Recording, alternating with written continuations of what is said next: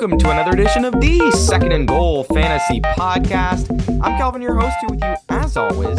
In today's show, I'll be recapping the top 20 wide receivers from fantasy football in 2022. Of course, this is part three of the positional recap series of the show, which we do annually after each fantasy season to try to figure out which guys did the best, which guys didn't do so hot. Mostly we're focusing on the guys who did the best today and their fantasy outlooks for 2023. So the leaders will exclude week 18 as we always do. Should be a great show. Be sure you're subscribed, of course. You always want to be subscribed. Follow on Twitter at SGFPod, at Calvin underscore SGF, second goal fantasy at gmail.com is where you can send your fantasy questions. And we're going to jump right into it. Hope you all having a good Monday or Tuesday or Wednesday or whenever you're listening to this episode. Should be an excellent one today. So let's get it started. Wide receiver leaders, the top 20 from last year. The wide receiver one on the season was, in fact, Justin Jefferson. 16 games fully, 18.7 fantasy points per game. And he was actually a lot of people's projected wide receiver one ahead of Cooper Kupp, which was interesting. And I feel like a lot of people didn't necessarily have the right process for that projection because it's kind of just saying, oh, Cooper Kupp finished wide receiver one last year, so he can't again. Like that's not good process. It's very unlikely for any individual receiver to finish as a wide receiver one. But it turned out that Jefferson did it. He barely out averaged Cup. Kupp was, of course, injured in some games. So it was very close between them. But Jefferson had a monster season. He should be the wide receiver one off the board next year. But the question is for Justin Jefferson, who of course is on the Minnesota Vikings, do you take him early in the first round? And if so, how early? Because uh, we've definitely seen a lot of running backs get injured in recent years. It feels like the shift might be going away and instead going a zero RB strategy and picking Justin Jefferson at number three overall, at number four overall, number two overall. I bet we could see that a lot next year. I feel like that's going to be a little bit early for me, but at the same time, it feels like Justin Jefferson is worthy of a top six pick in a fantasy draft next year, just because he's so young. He's on the rise. He had his best season of his career last year.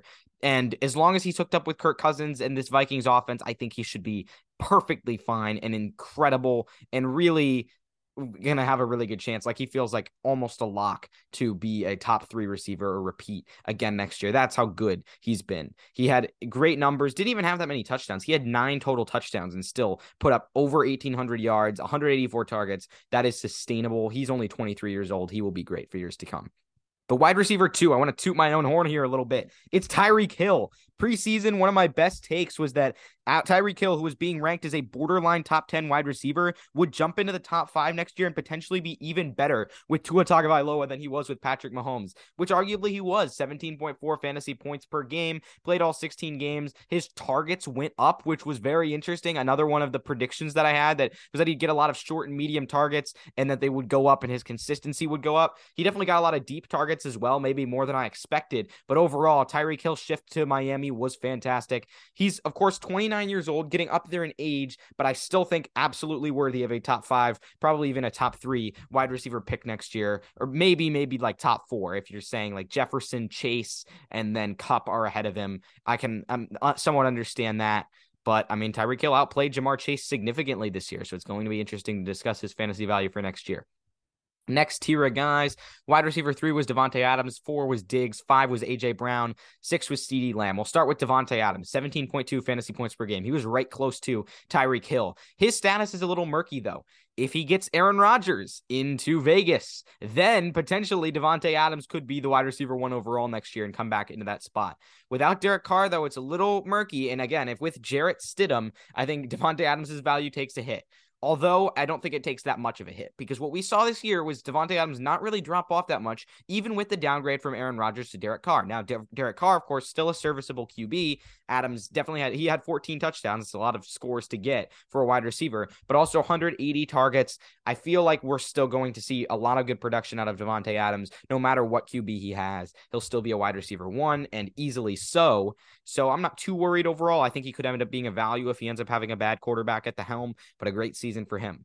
Stefon Diggs, wide receiver four. I think we know what he is. He's consistently a top six wide receiver every year. Continue to go for him. He's connected to Josh Allen. Looks great. AJ Brown, he had a nice resurgent season, stayed on the field healthy, and played great alongside DeVonta Smith.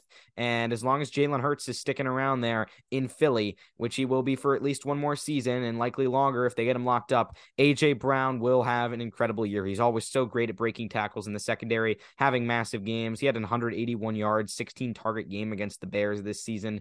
He goes crazy. He will be at the top of drafts again. Same with CeeDee Lamb, the wide receiver six. He stepped into the wide receiver one role for the Cowboys and played really, really well. Had really his big breakout season. People who were taking him at the wide receiver six ended up actually getting him at cost. I was a bit of a CeeDee Lamb non truther. I faded him a little bit, but he turned out to be great for you as well.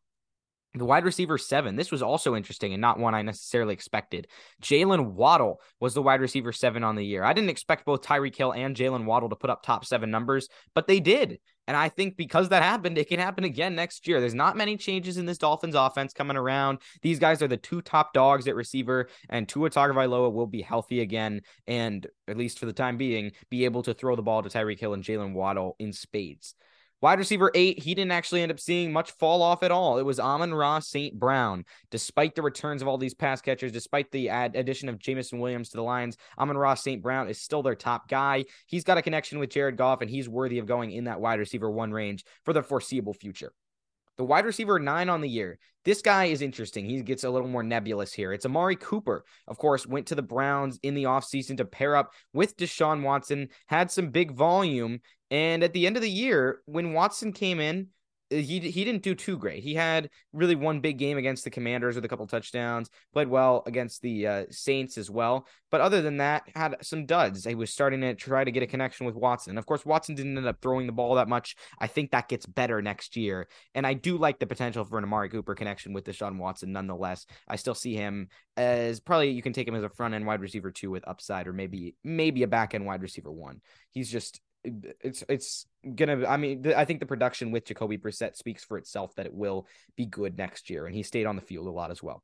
The wide receiver ten, that was DeVonta Smith, two top 10 pass catchers for the Eagles as well. Smith at 24 years old really had his breakout season. And I think he was a guy a lot of people forgot about. I was a DeVonta Smith breakout truther for a while. I kind of faded him a little bit with AJ Brown coming in there, but turns out Philly can support two elite pass catchers. And a lot of that was because of Jalen Hurts' incredible surge at quarterback, which not a lot of people expected. But DeVonta Smith was great. He will continue to be in that range next year.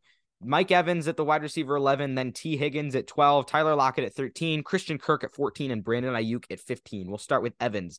He missed one game, averaged 12.5 fantasy points per game, though. And I mean, at 29 years old, he got another 1,000 yard season. What is this? Like his eighth or ninth in a row, something crazy like that. Only six touchdowns, though. Three of them in his week 17 game against Carolina, which limited him just a little bit. And actually, more than a little bit. That one game actually really inflated his statistics a lot, come to think of it. But with Brady gone, his future is uncertain. It's hard to take Mike Evans, in my opinion, at anything above a wide receiver, two, unless the Buccaneers get some sort of elite QB prospect. But playing themselves into the playoffs, they kind of played their way out of those elite prospects. So I'm a little scared for Mike Evans next year. I still think he finds a way to get a thousand yards, but could be a lot of production like we saw for most of this season, which was kind of mediocre. Tee Higgins, the wide receiver 12. He missed two games, averaged 13.2 fantasy points per game. That's now three different offenses that have supported two top 12 wide receivers. I think we can confirm that he is still going to be great. And he was actually pretty consistent in terms of targets. When he was on the field, had below six targets just twice. Like, I mean, that's very, very consistent numbers for a wide receiver two in an offense. And that's what we like to see.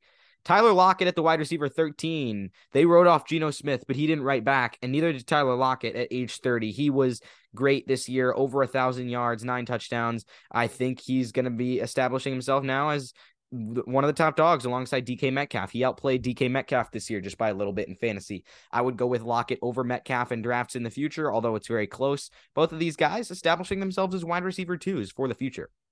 The wide receiver 14 on the year. This was a fun little breakout. Christian Kirk had a very, very good season for the Jacksonville Jaguars. Kirk's future is going to be a little more nebulous as well. He might drop to the back end wide receiver two range because Jacksonville is getting back Calvin Ridley this year, and we don't know how much of a stud he is. But Christian Kirk found he could handle a wide receiver one role, which might have surprised some people. He got paid a lot of money and it turned out to be worth it. 133 targets, really came into his own with Trevor Lawrence, and him being tied to a good young QB is going to help him for years to come. The wide receiver 15 on the year was Brandon Aiyuk, and he definitely benefited from injuries to like Deebo Samuel, for example, at times. With all of the guys healthy and on the field, he had some decent games, but wasn't that incredible. Like I think with Brock Purdy, he'll be supported to back end wide receiver two levels, and potentially, though, could be a value in fantasy drafts if one of those big pass catchers for the 49ers goes down, as he did finish pretty highly in fantasy this year. The wide receiver 16, this guy mi- missed four games, but it's Ja'Marr Chase. He had a good season. He had just 15 fantasy points per game, which is actually kind of low for compared to what we expected from him. But of course, to be fair, he dealt with the injury. He dealt with one scoreless week against Buffalo where he was barely active. And so that definitely hampered his average a little bit, but he had some big weeks for sure. I think we can still expect him to go off the board, the top six, top five of fantasy drafts this year, especially given his back to back wide receiver one overall finishes in week six and week seven. He is as talented as ever.